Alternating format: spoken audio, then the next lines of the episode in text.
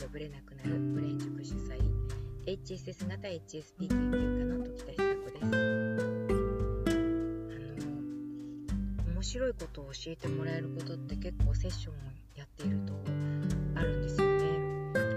のご相談をお受けになられる方たちも HSS 型 HSP なわけでこの方たちの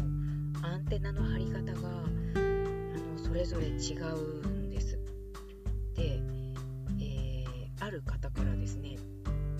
ハーマン合詞、え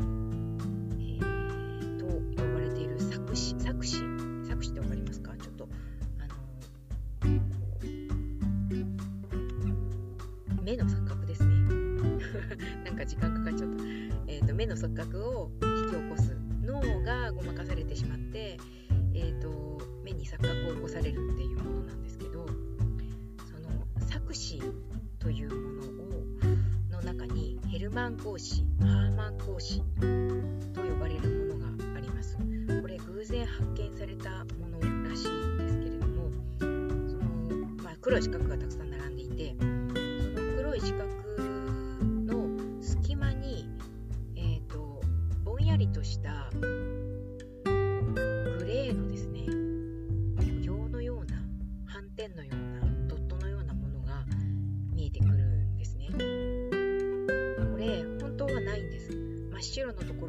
い、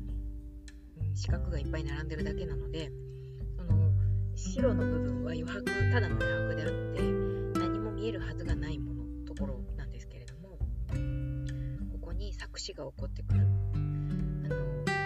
私のセッションを受けたあ後だったかな？えっとメルマガを読まれて私が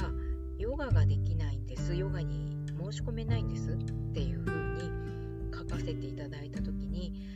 からハーマン合詞についてあの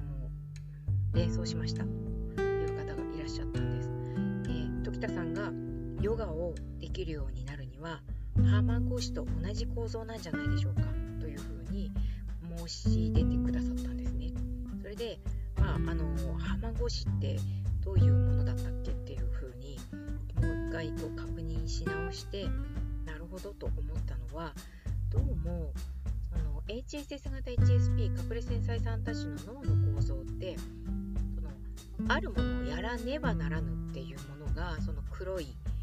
えー、枠というか黒い、えーと、四角い四角であって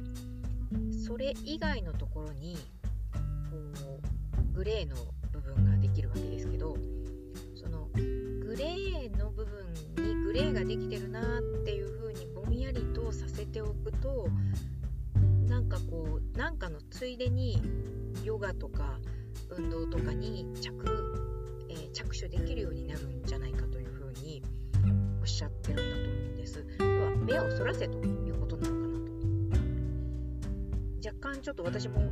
うろ覚えでというかあんまりこうしっかりとした理屈があってこうだよねっていうことをこう主張主張をしっかり持って話してるわけではないので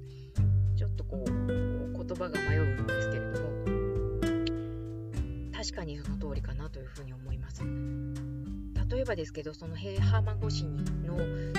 目を他のところに移す着眼点をヨガをやるっていうことじゃなくて別の着眼点にする。例えば、えーと、健康診断でこう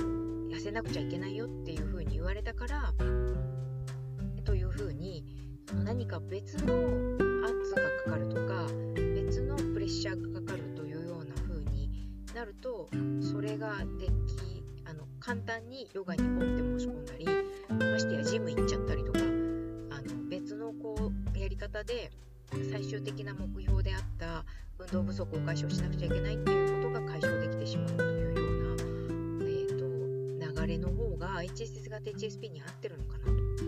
普段そういう風な思考回路を持ってるからこそなんじゃないかなと思うんですね。あのプレッシャーを下げるっていうこともそうなんですけど目をそらすっていうことももしかしたらかなりプレッシャーをそらすことに役立ってるんじゃないかな。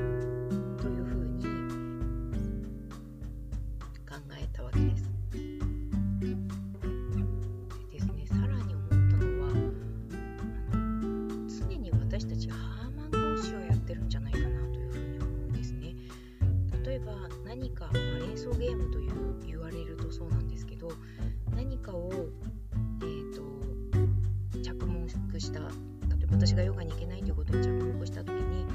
そのちょっと横にあるそこから連想されるべき別の事象浜越のような別の事象を思い出すしそれについてああれってどうなんだっけ？って調べることによってそこの雑学が増えていくんですね。ですごく雑学とか連想する出来事っていうかアイテムが多い方たちが多いなというのがジェネラルな印象っていうかよく思うことなんです。でその理由というのはあの常にその一つの物事ではなくてその周辺黒いその四角だけではなくてその四角と四角の間に見えているもの行間のようなところですねを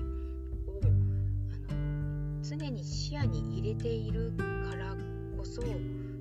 そちらの視野のその空間の白い部分に目が向いて親なんかないのにあるように見えるみたいな風なそこにどんどんこう思考を展開させていくことによって生きてる人たちが HSS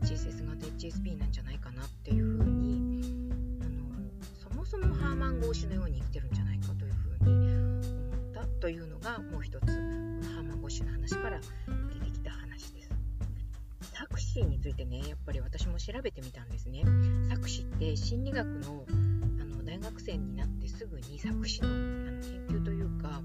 勉強を研究うんと実験だ実験をするんですけど、えーと、ミューラーリアの作詞というのはあの矢印のね内側の矢印と外側の矢印があってどちらがどう長く見えるかっていうあの矢印があるじゃないですか有名なあのミューラーリアの作詞という作詞についてはなんとなく知ってたんですけどあのやっぱり未だにその作詞の理由というのはわからないみたいなんですよね。あのホームページなんかでやっぱり情報収集しますけれども網膜細胞の側抑制と言われる働きによって起こるとかっていうような説が有力とか